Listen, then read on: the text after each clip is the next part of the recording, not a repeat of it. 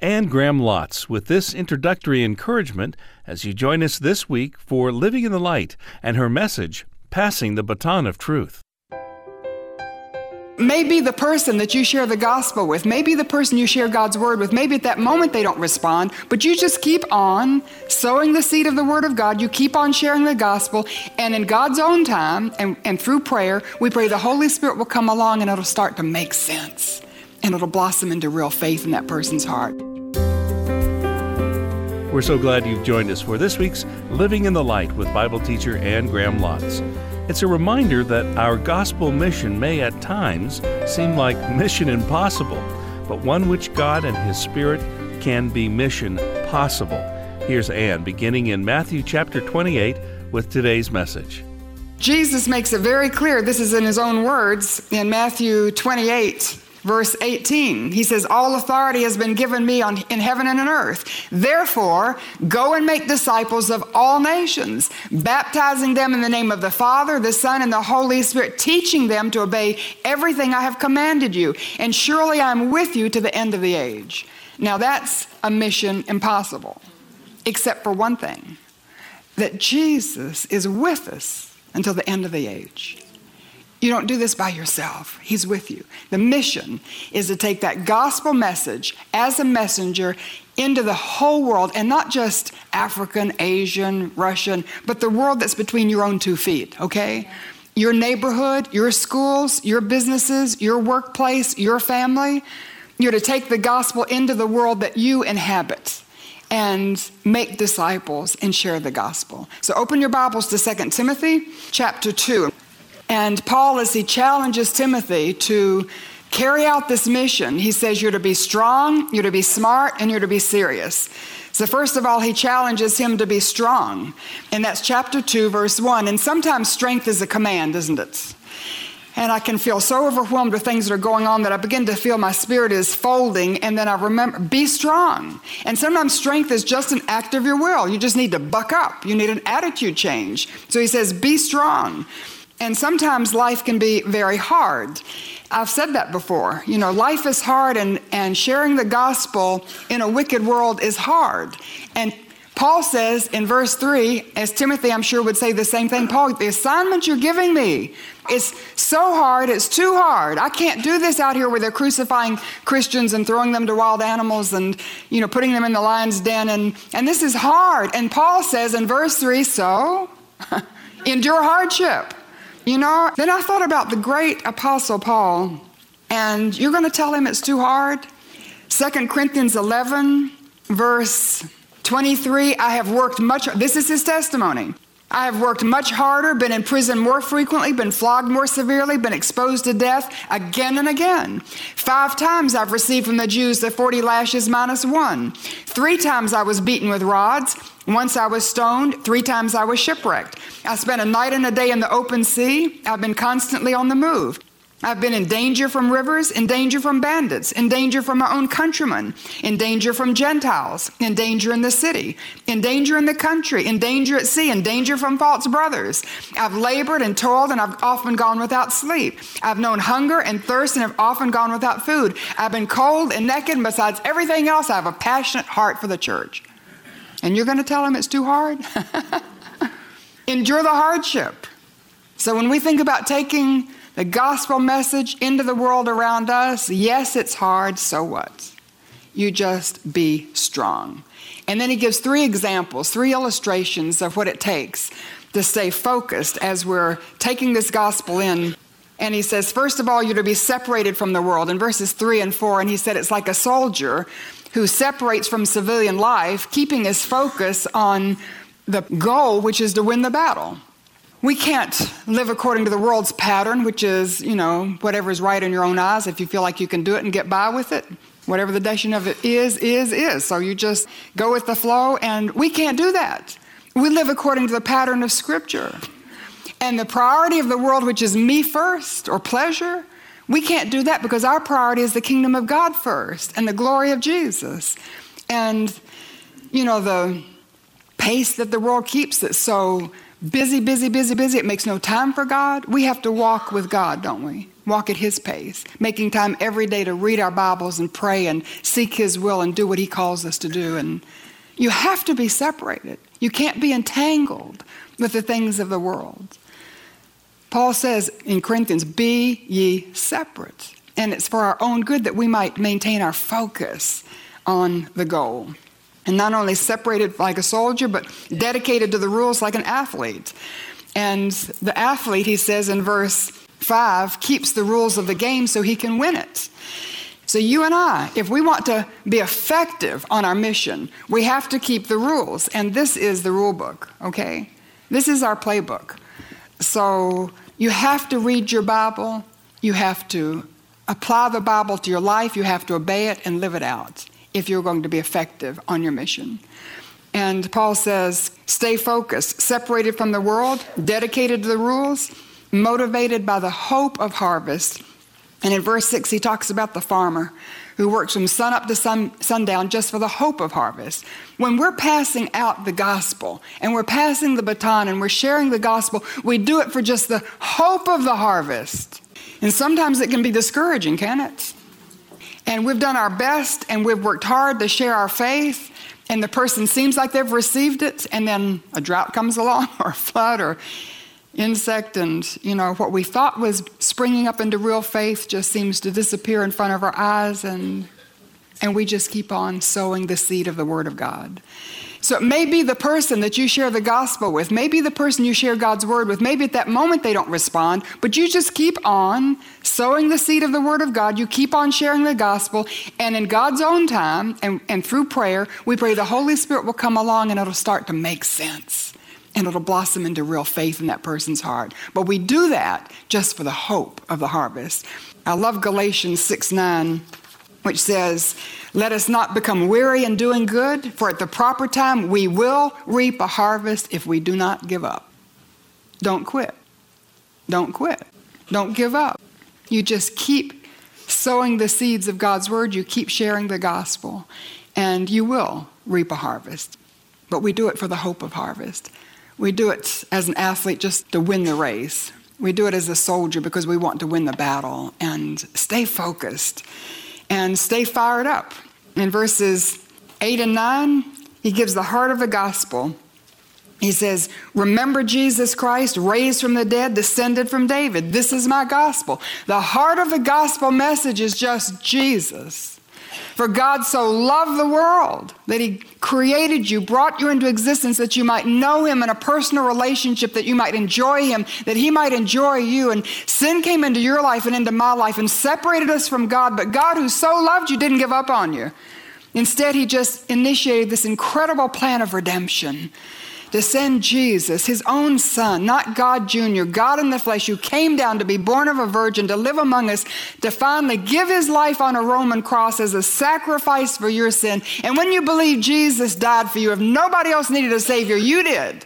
And when you believe Jesus died for you and you thank God for the sacrifice and you claim it for your sin and you ask Him to cover you with His blood, He forgives you of your sin. He puts His Holy Spirit within you and He gives you eternal life, which is a personal relationship with Him right here and now and heaven when you die.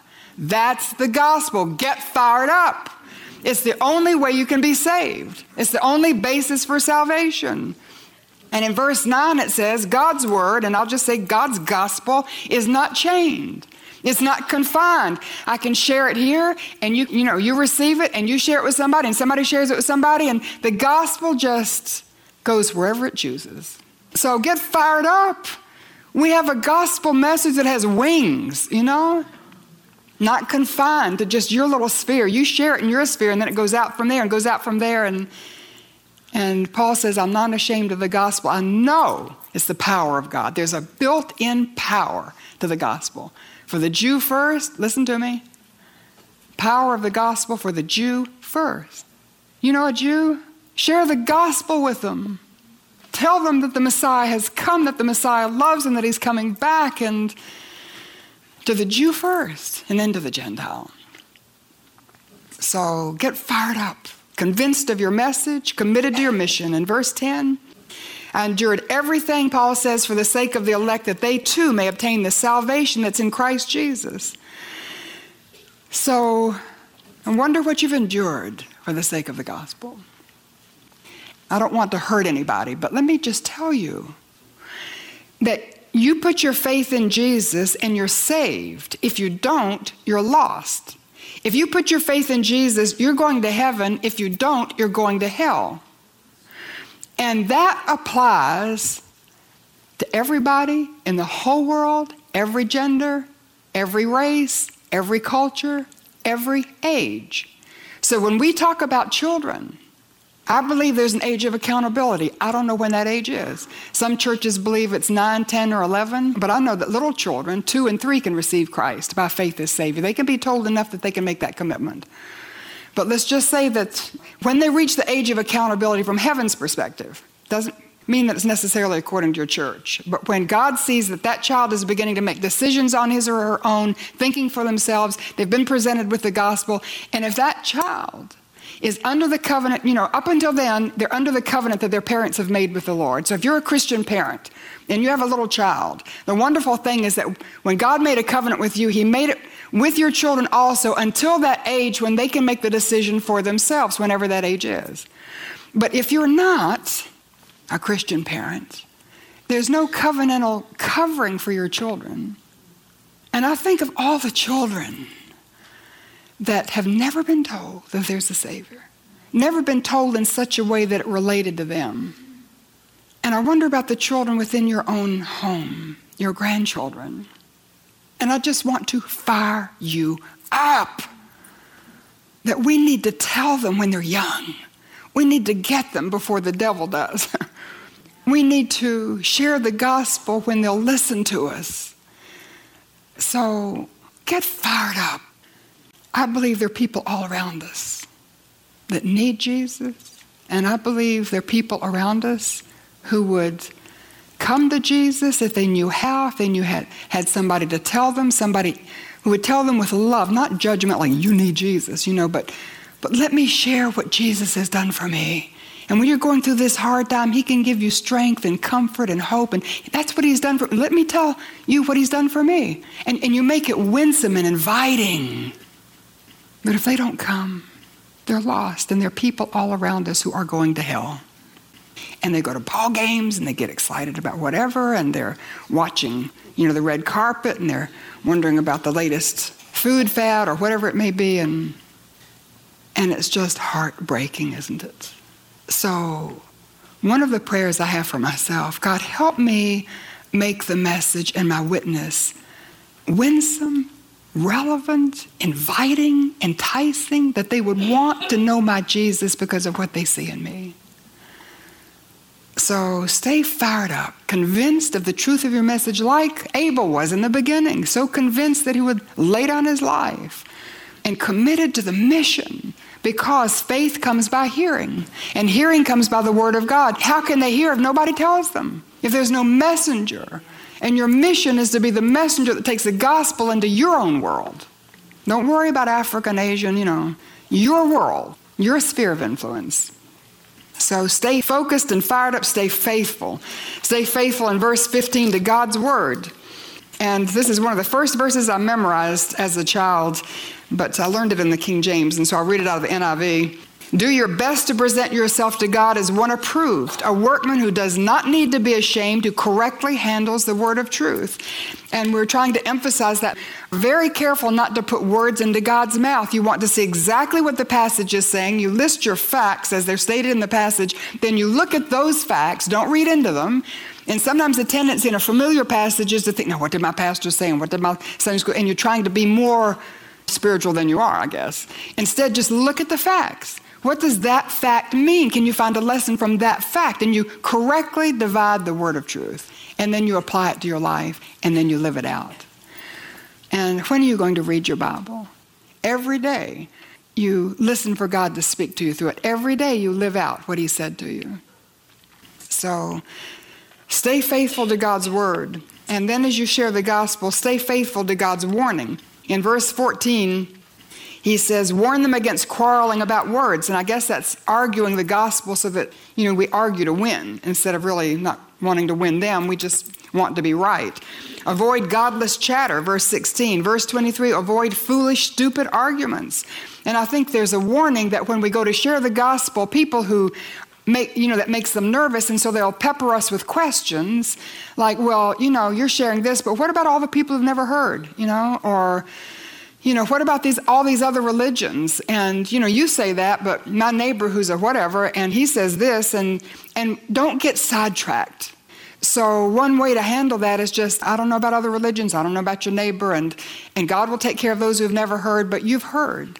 And let me just tell you what the Bible says. And then you just share what the Bible says, what Jesus has done in your life. Share your own testimony and but stay faithful to the Word of God. Stay faithful to the warning because the devil himself will try to get you sidetracked, try to get you diverted, try to get you caught up in politics or some of these other issues today and have you argue about this or that. And, and they're missing the point, aren't they? I've got one young friend and he asked so many questions. And at first I was excited because I love questions and I love to answer questions. But after a while, the questions kept coming. And I thought, you know, he keeps asking questions so that he doesn't have to deal with the answers. So that's a warning to me, too, not to get caught up in the secondary issues, and then stay faithful to God's work. In verse 20 and 21, in a large house, there are articles not only of gold and silver, but also of wood and clay. Some are for noble purposes, some for ignoble. If a man cleanses himself from the latter, he will be an instrument for noble purposes, made holy, useful to the master, and prepared to do any good work.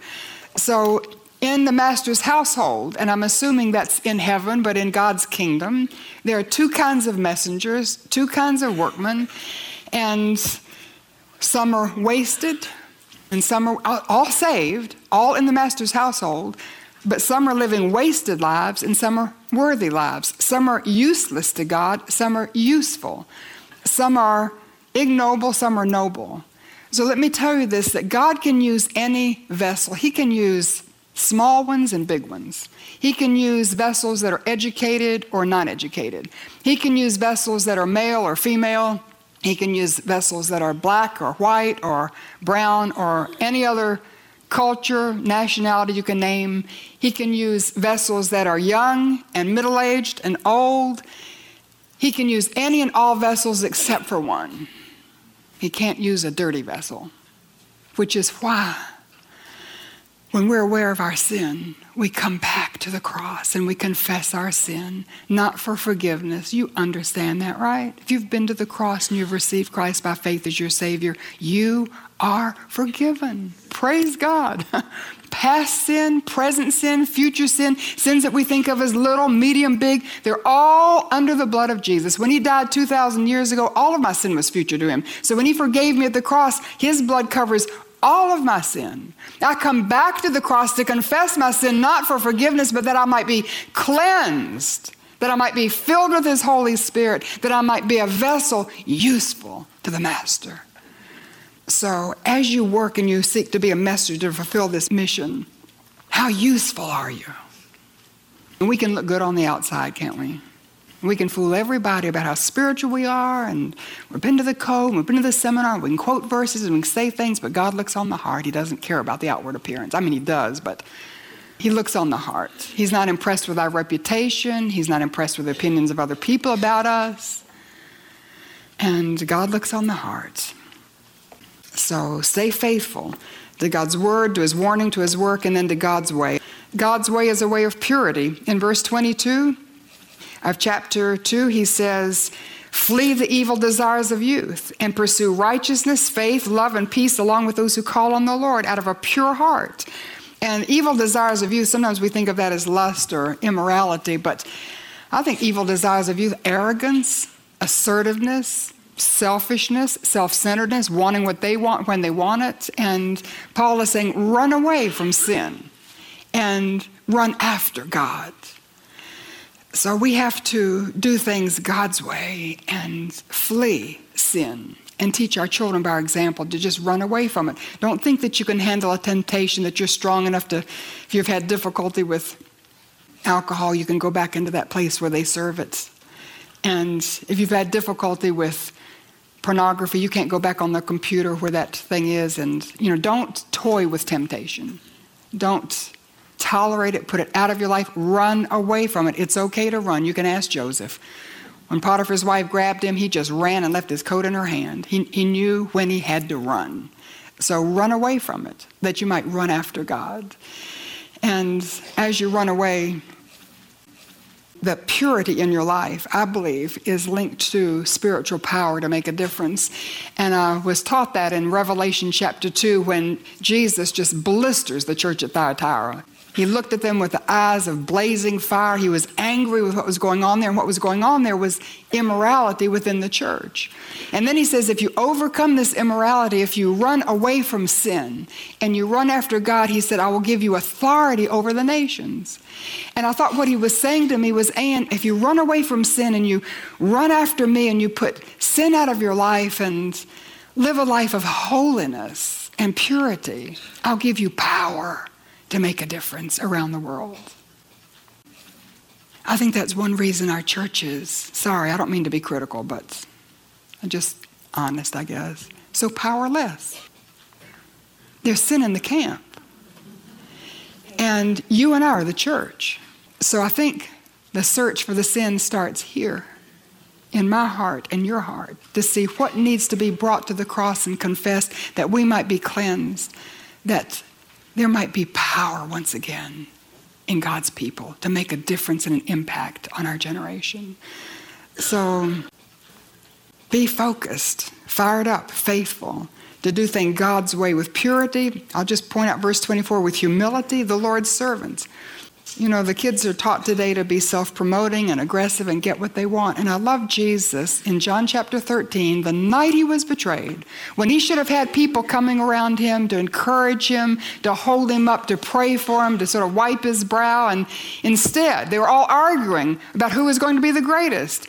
And it was triggered because when they came through the door, there was no servant there to wash their feet. And there was a basin and there was a towel and there was water, but nobody would wash their feet. So Matthew says, Peter, you wash my feet. And Peter says, Not me.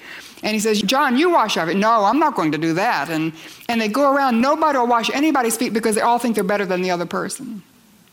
This is the night he was betrayed, after three years of ministry. and Jesus gets up and he takes off his cloak and he picks up a towel and he gets that basin of water and he washes the feet of his disciples. And he said, If I've done this for you, you go out and do it for somebody else. We are to be the Lord's servant. There should be a humility in our lives. Jesus said, The greatest among you is the one who serves. There are a lot of people down here that think they're the greatest. they're going to get a shock when they get to heaven. The people we walked by, people that we didn't even notice, pay attention to, we didn't know their names, they were never on TV, they didn't write a book, they didn't have a radio program, you know, they're just the Lord's servants. And they're going to be the greatest in the kingdom of heaven. I wonder if that's you. Humility and sincerity. Verse 25 and 26. He says, Those who oppose him, he must gently instruct in the hope that God will grant them repentance, leading them to a knowledge of the truth. And they'll come to their senses and escape from the trap of the devil who has taken them captive to do his will. And I think one of the things this applies to is when your children are out of the passing zone, you know, and you see them rejecting the Lord and they're turning away from him, and you want to just grab them by the shoulders and shake them, and you want to get in their face and you see them doing things they should never be doing and you want to just lay them out. And he says, that's not so effective. You have to be sincere and gentle and just pray that God gives you the opportunity. You just love them. Keep the lines of communication open. When God gives you the opportunity, you say a word, but it's up to God to convict them in their hearts and bring them to that point of repentance and to bring them out of the snare of the devil because the devil make no mistake about it, is after our children, especially the children of Christian leaders. He's after Christian homes and the homes of Christian leaders. And he will take them captive to do his will. And so that's a spiritual battle. And we engage in that spiritual battle. You can read Ephesians 6. You put on your armor, and then you pray, and you pick up your sword, which is the Word of God.